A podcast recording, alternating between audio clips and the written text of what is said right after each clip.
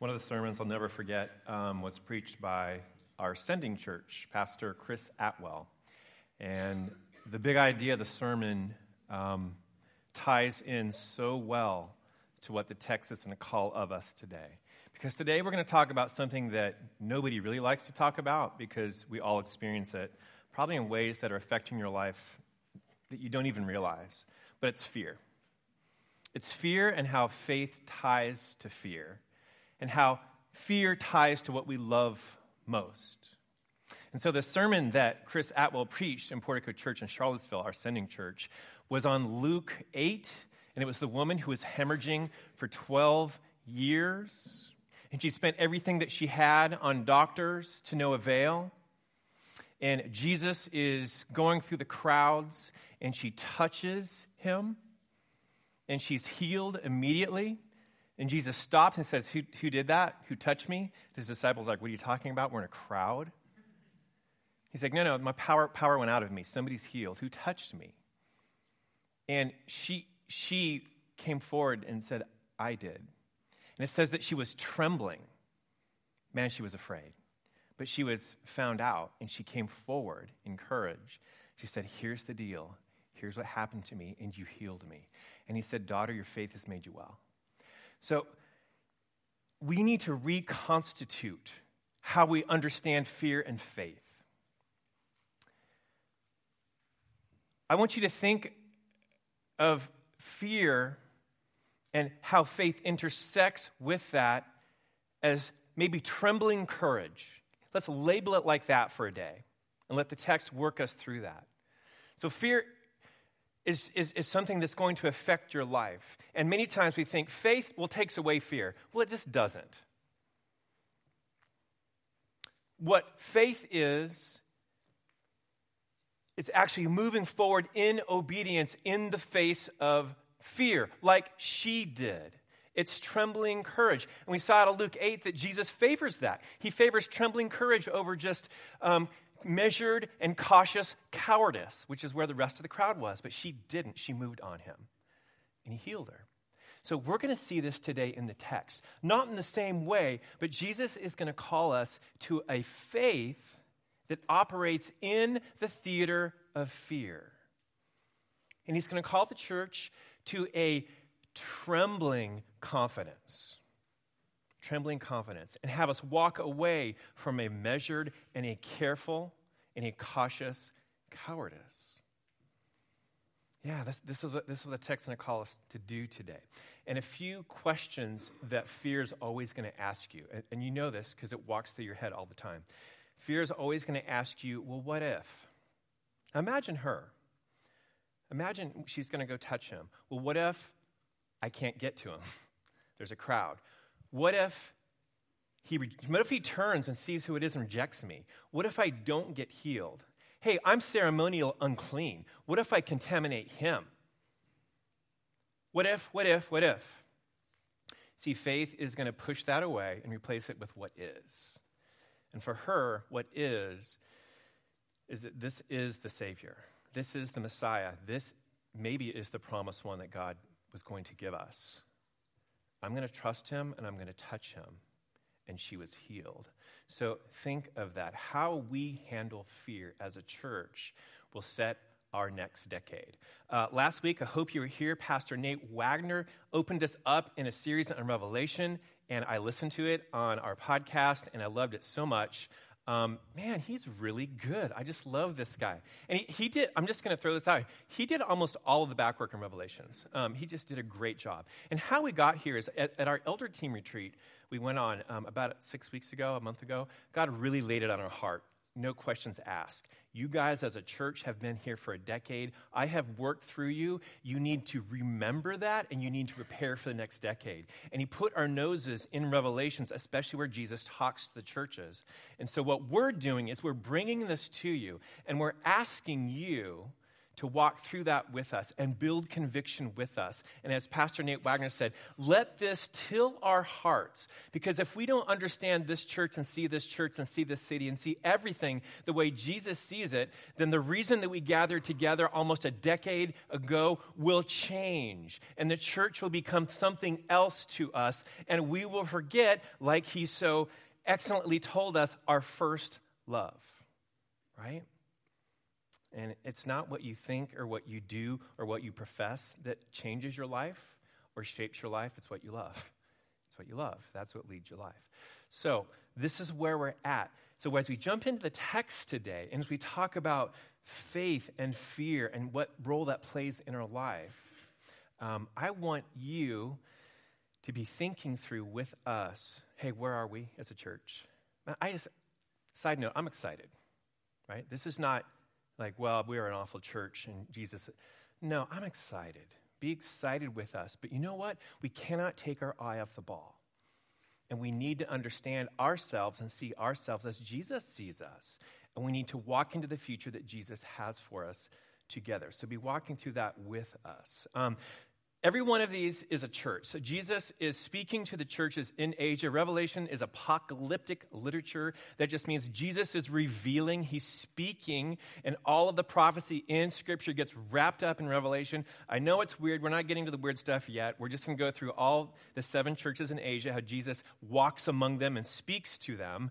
But remember, uh, John, who writes um, Revelation, he assumes that we understand the Old Testament, and we see, when we see things like the beast and different images in the Old Testament, we'll go back to the Old Testament, we'll go back to Daniel and Ezekiel and Isaiah. He assumes that we know to do that.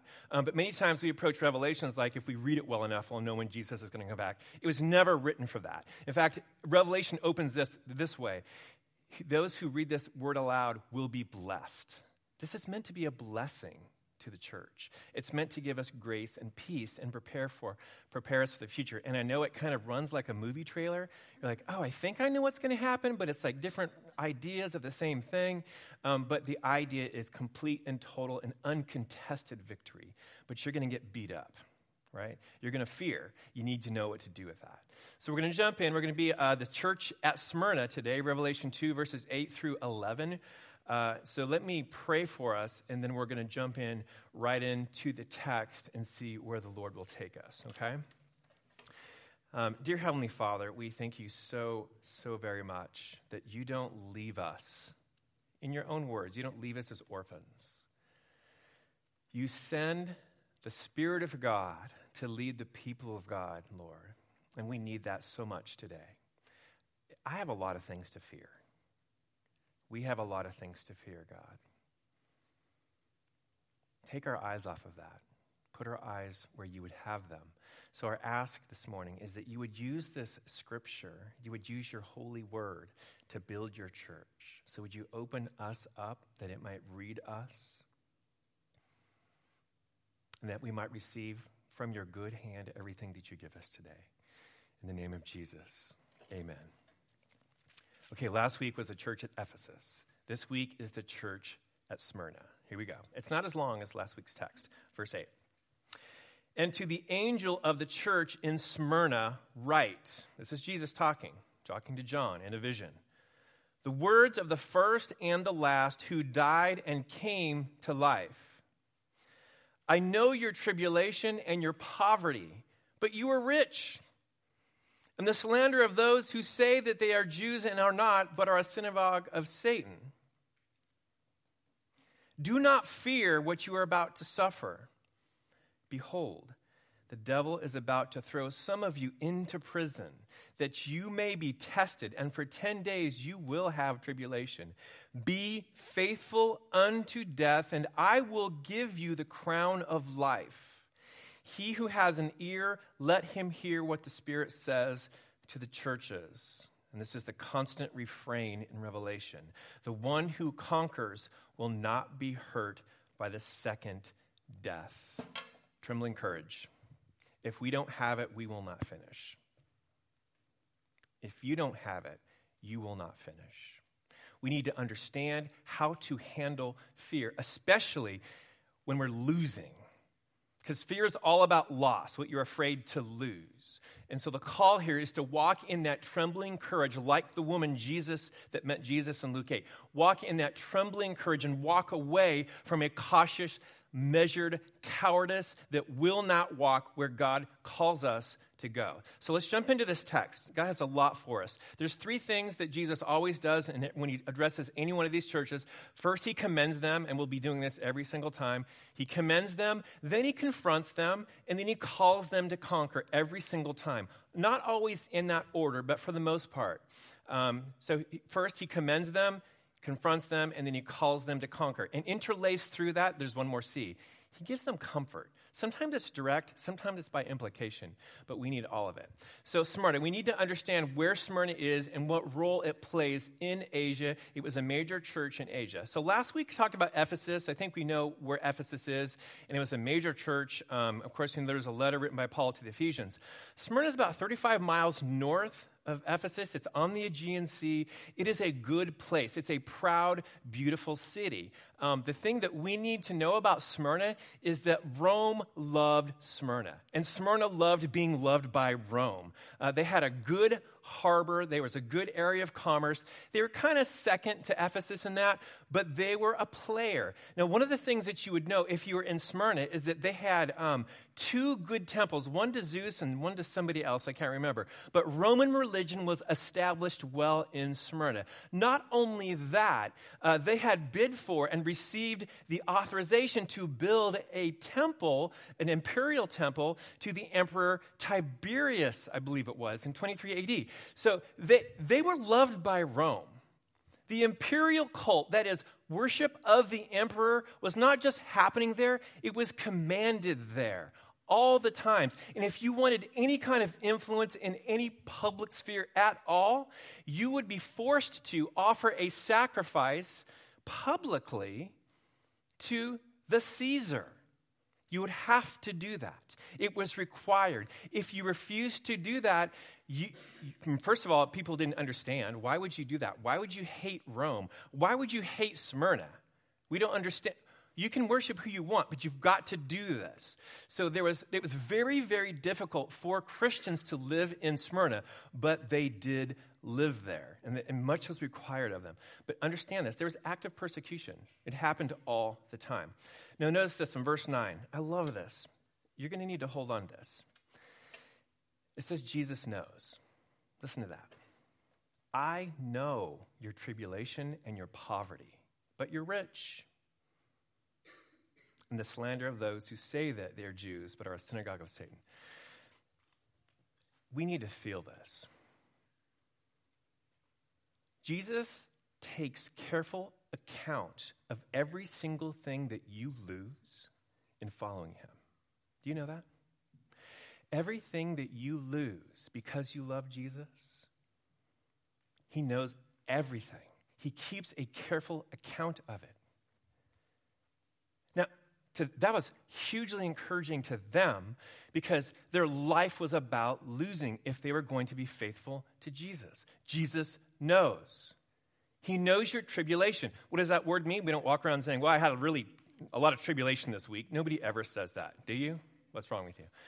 It means heat and persecution. The idea is that your life is compressed, right? When things get compressed, they heat up. It's just a physical thing. So it, it's there is heat in your life. There is pressure in your life.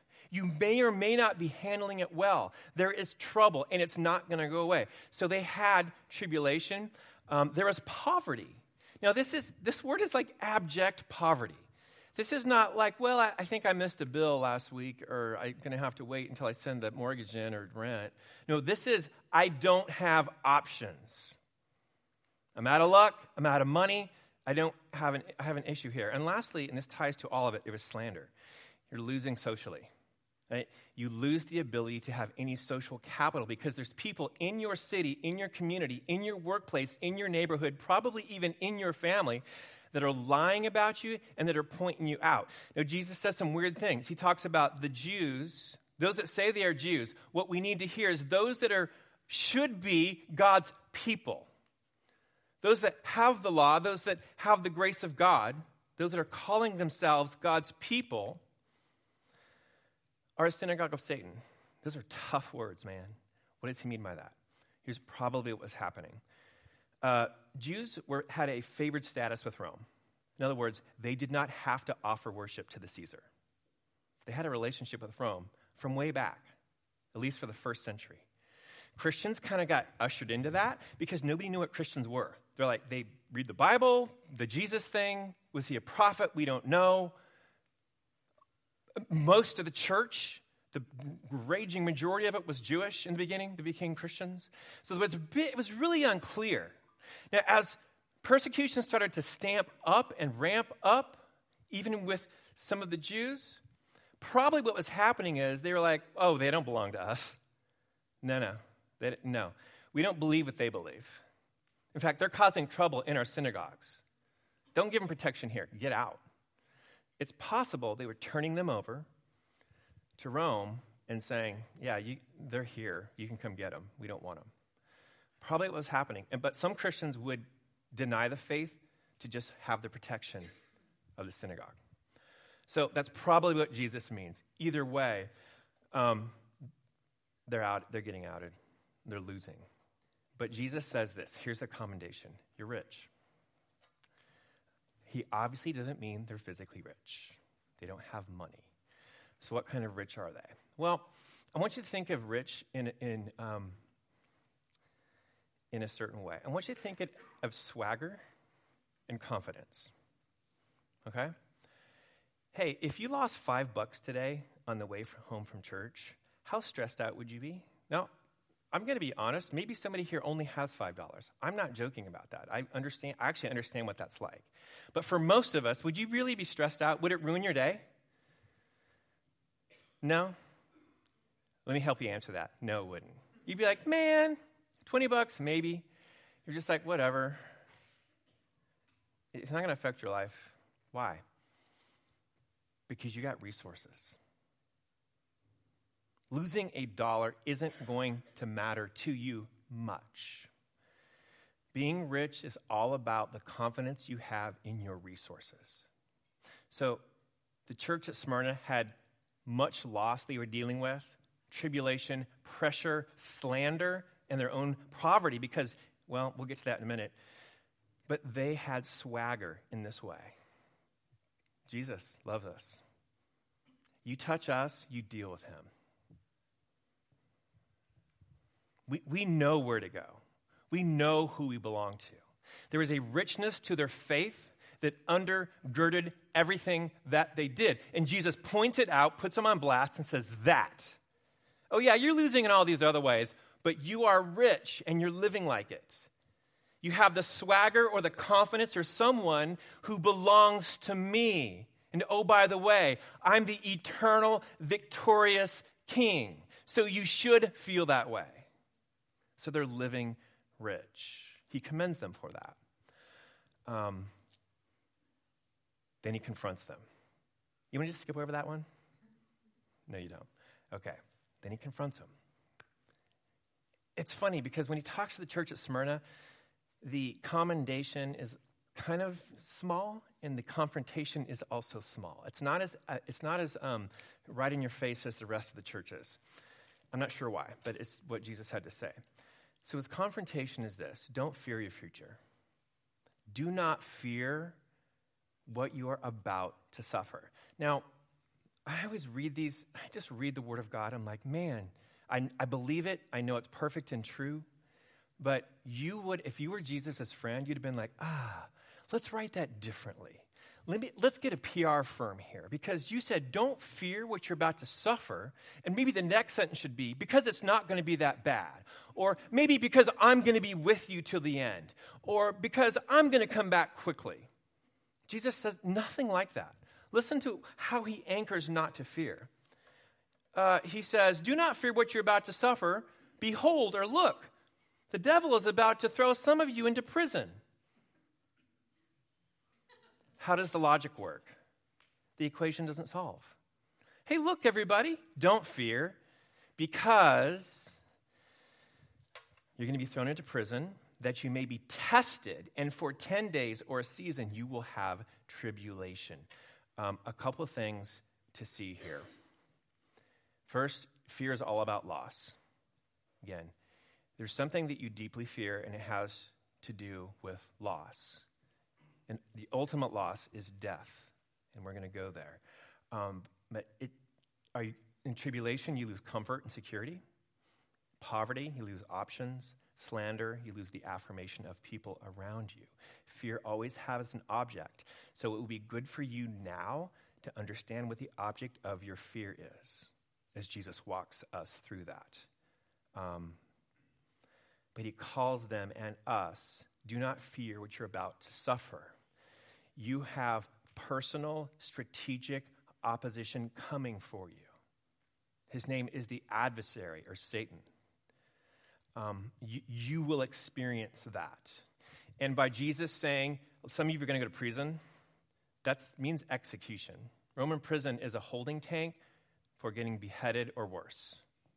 For Christians, beheading was too good. That was usually for a Roman citizen.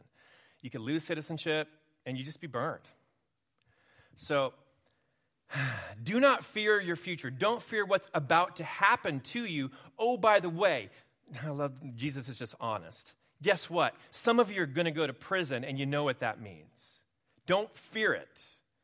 Embrace it with trembling courage. Don't pull back into cautious cowardice. Do not deny me. But he says, be faithful unto death. Be faithful unto death. There's a testing that happens when we suffer and we suffer loss that does something to your faith that you can get no other way. Um,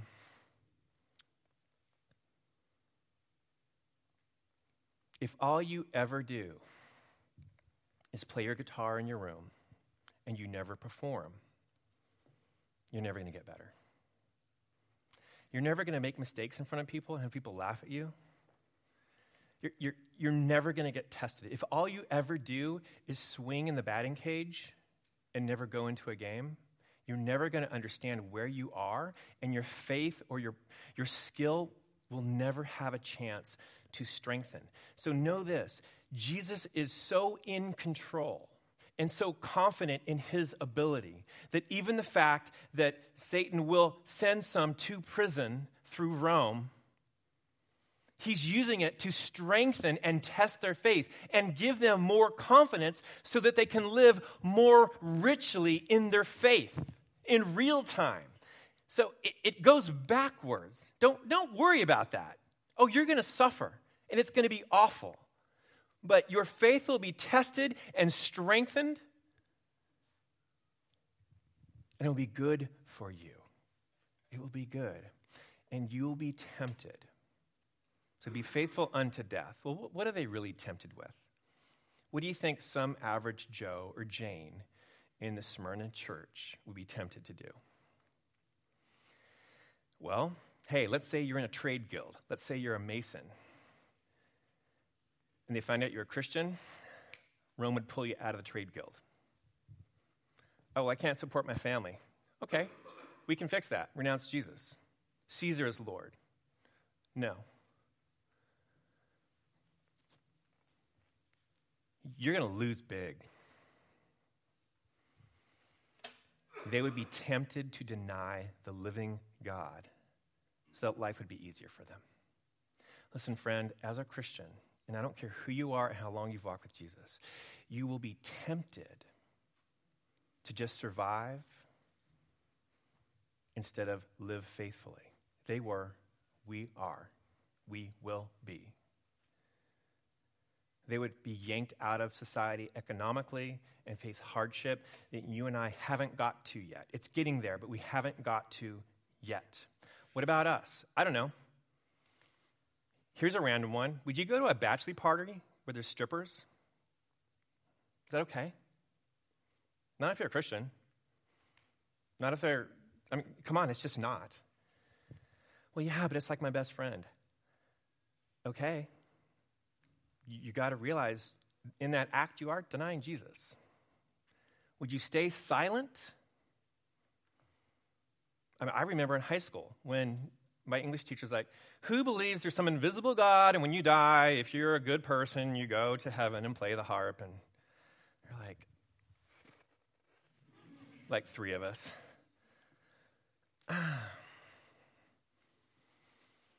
Would you cut corners if it benefited you economically? Be faithful unto death. And this is not be faithful when you're called to die. It's not that. It's up to. It's a range. Be faithful in the smallest, tiniest things, all the way up to some of us will be asked to give up our life for the sake of Christ. This is what he's saying. Um, Second Timothy three twelve is very clear. Anybody who desires to live a godly life in Christ Jesus, and that's our mission statement, right? Uniting people to life in Christ. Know this. You're going to suffer persecution. It's going to happen. Understand what that looks like in your life. Um, I'm going to I'm going to read to you out of a journal um, of a twenty-two-year-old girl. That's awkward, but she lived a long time ago, uh, two hundred A D. Her name is Perpetua. She was a society gal. She was born to a really good family. Um, she had a child. I don't know if she was married or not. Um, she had servants and slaves. Probably a debutante. She was in Carthage, which was in North Africa, um, what, maybe one hundred years after this was written. Um, she was heard the gospel and came to Christ violently. You know what I mean by that? I'm following Jesus. That's what I mean by that. And it bothered her family, and it bothered her dad, and it bothered everybody. And she was one of five people that was getting prepared to be baptized. And she, she wrote, we still have her journal.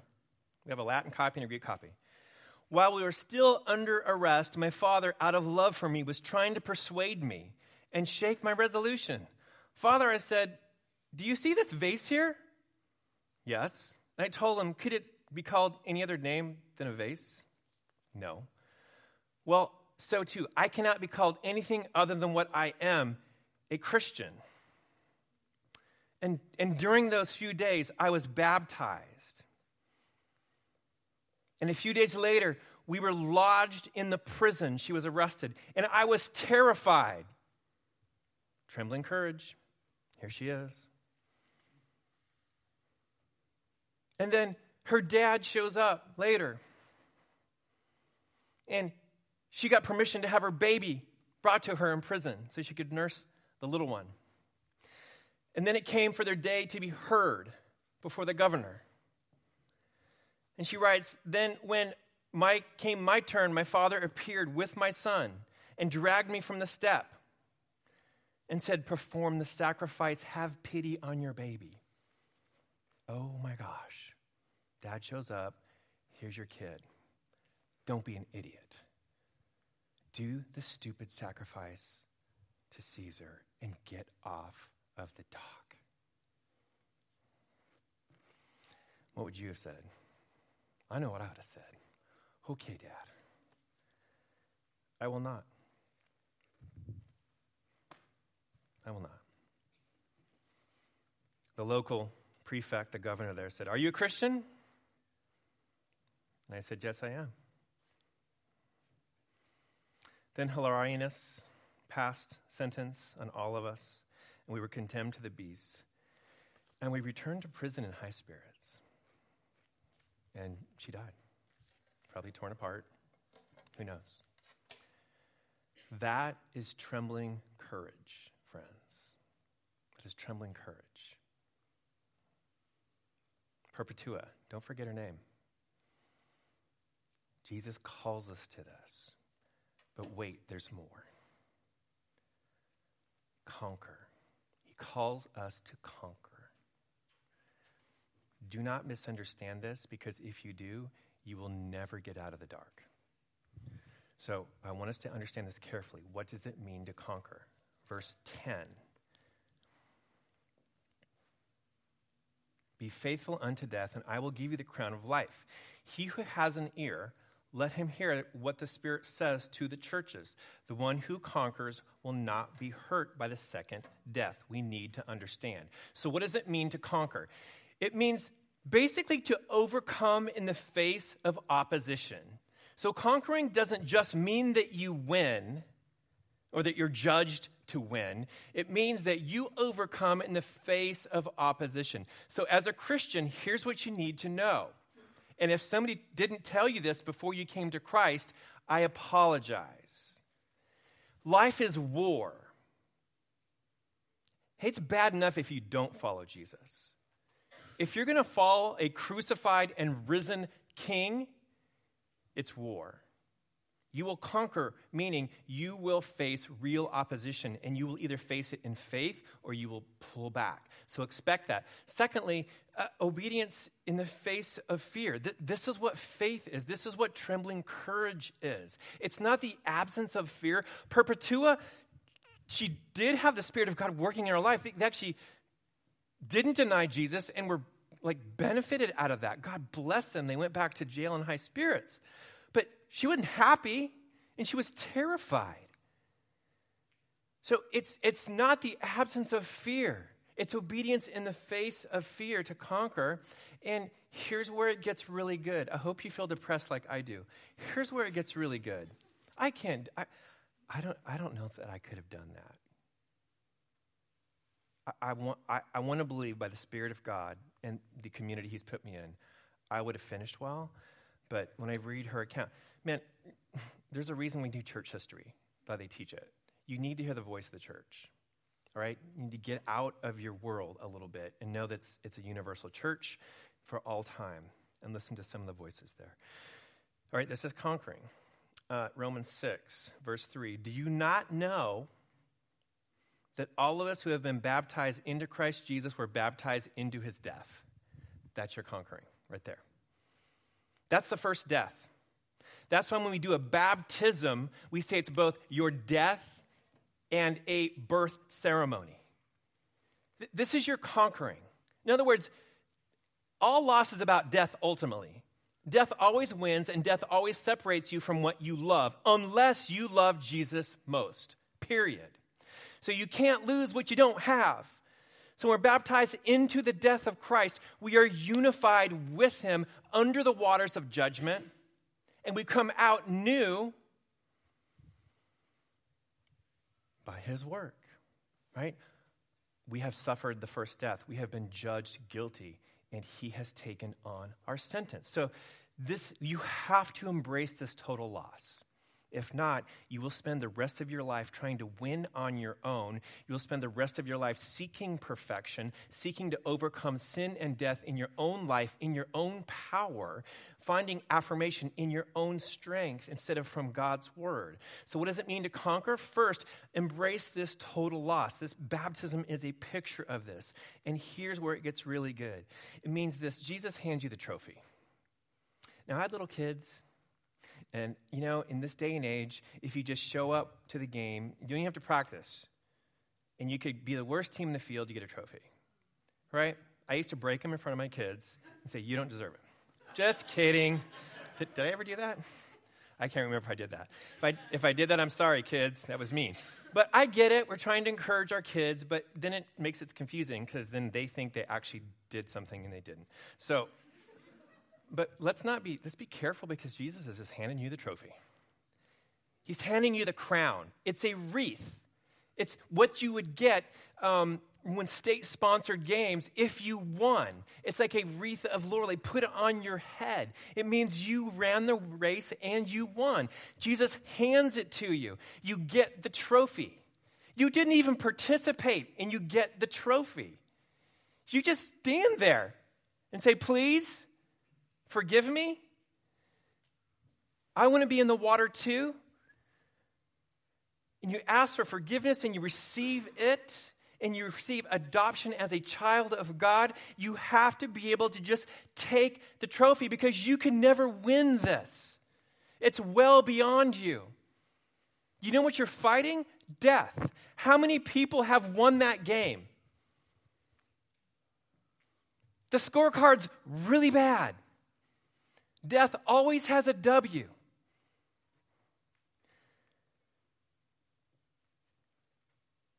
Hey, the Nats won. Now, who here would have thought they were going to win? Probably not most of us.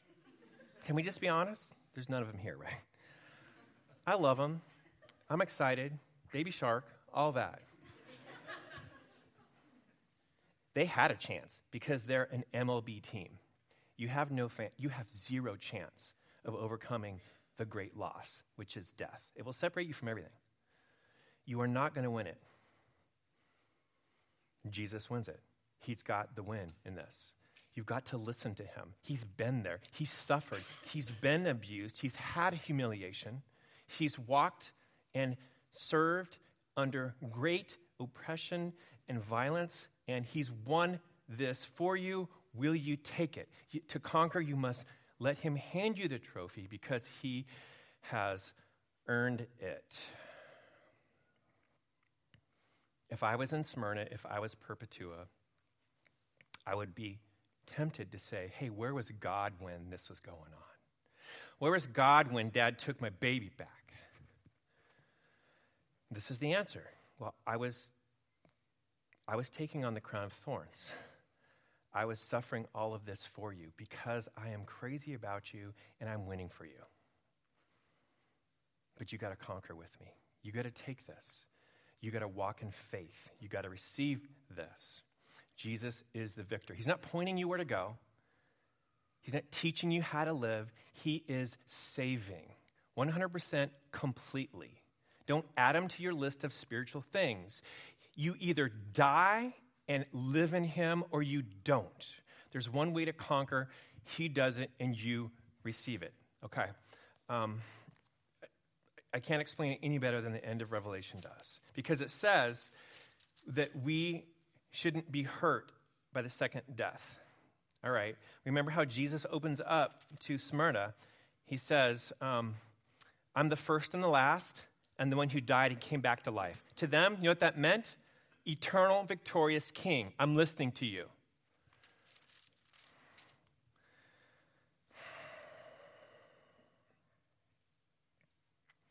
Revelation twenty, verse eleven. Just listen. We're going to close with this. And then he saw a great white throne and him who was seated on it. From his presence, earth and the sky fled. No place was found for them. And I saw the dead and the great and the small standing before the throne. The books were opened. Then another book was opened, which was the book of life. And the dead were judged by what was written in the books according to what they had done. And the sea gave up the dead who were in it. Death and Hades gave up the dead who were in them. They were judged, each one of them, according to what they had done. Then death and Hades were thrown into the lake of fire. This is the second death. The second death is judgment. And if anyone's name was not written in the book of life, he was thrown into the lake of fire. Chapter twenty-one, then I saw the new heavens and the new earth. For the first heavens and the first earth had passed away, and the sea was no more. And I saw the holy city, the new Jerusalem, coming down out of heaven from God, prepared as a bride, adorned for her husband. And I heard a loud voice from the throne saying, Behold, this is no longer, behold, Satan's going to throw you into prison. Listen, behold, the dwelling place of God is with man. He will dwell with them, and they will be his people, and God himself will be with them as their God, and he will wipe away every tear from their eyes. Listen, Smyrna, and death shall be no more. Neither shall there be mourning, nor crying, nor pain, for the former things have passed away. And he who was seated on the throne said, Behold, I am making all things new. Also, he said, Write this down, for these words are trustworthy and true. And he said to me, It is done. I am the Alpha and Omega, the beginning and the end. To the thirsty, I will give from the spring of water of life without payment. The one who conquers will have this heritage. I will be his God. He will be my son. But as for the cowardly, the faithless, the detestable, the murderers, the sexually immoral, the sorcerers, the idolaters, and all liars, their portion will be the lake of fire that burns with fire and sulfur, which is the second death. This is what you don't have to read. Do you understand the magnitude of the victory that Jesus gives you? Do you feel that? Do you feel the second death? God is just. Oppressors in this life get judged. The problem is none of us want God. outside of his grace. By God's grace, he secures this and offers it to us. And our call is trembling courage over cautious and measured cowardice. Understanding what Jesus has done for you. Can I ask you a question? Would you suffer the death of fill in the blank? Your comfort? Would you suffer the death of a relationship? Your financial security? Would you suffer the death of respect? Would you suffer the death of, how about just death? Because of the surpassing glory that you have in Christ Jesus through faith. And faith is an open hand. You turn from death and sin, and you hold on to Jesus, and I mean hold on. Hold on. That's what, nobody's going to do this by themselves. It takes a whole church to do this. Trembling courage over cautious cowardice. What would you let go of? There's your love. Listen, faith replaces the what if with what is. Jesus is present. He is the eternal, victorious King. He's in control. So check this. Where do you need to walk forward in trembling courage? Maybe you're like, well, I don't want the second death. Well, then don't take it. Take the crown. Well, I'm not good enough. No, you're not. Neither am I. Open your hand. Receive it. Ask for forgiveness. He gives it. He doesn't take it back. Where do you need to walk forward in trembling courage? Where do you need to walk forward in faith? What, what are you holding on to? What love has got a hold of you so much so that you're terrified of losing it, and it's not Jesus? Be terrified of not getting the crown. That's the fear. Fear God. Don't, you're, don't fear the wrong thing. Right? This is a great check for both Smyrna and for us. Trembling courage, not cautious cowardice. And he'll give us what we need. Did you, did you see what he did? He's not, he doesn't turn his eyes from us. He walks among his churches. He's here now. He'll give us what we need. Let's do this together. Dear Heavenly Father, we thank you so much.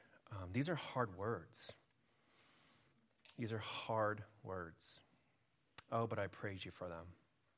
You are magnified and you are glorified, and your grace is magnificent. And the fact that you would wear the crown of thorns, you would lose everything that we might have everything, God. It just blows me away. And so I pray that that grace would become more magnificent and clear to us, and that we would be your church that is willing to walk forward in trembling courage no matter what we face, because as we lose, people will see what we love. And that's you. So we lift this up in the name of Jesus.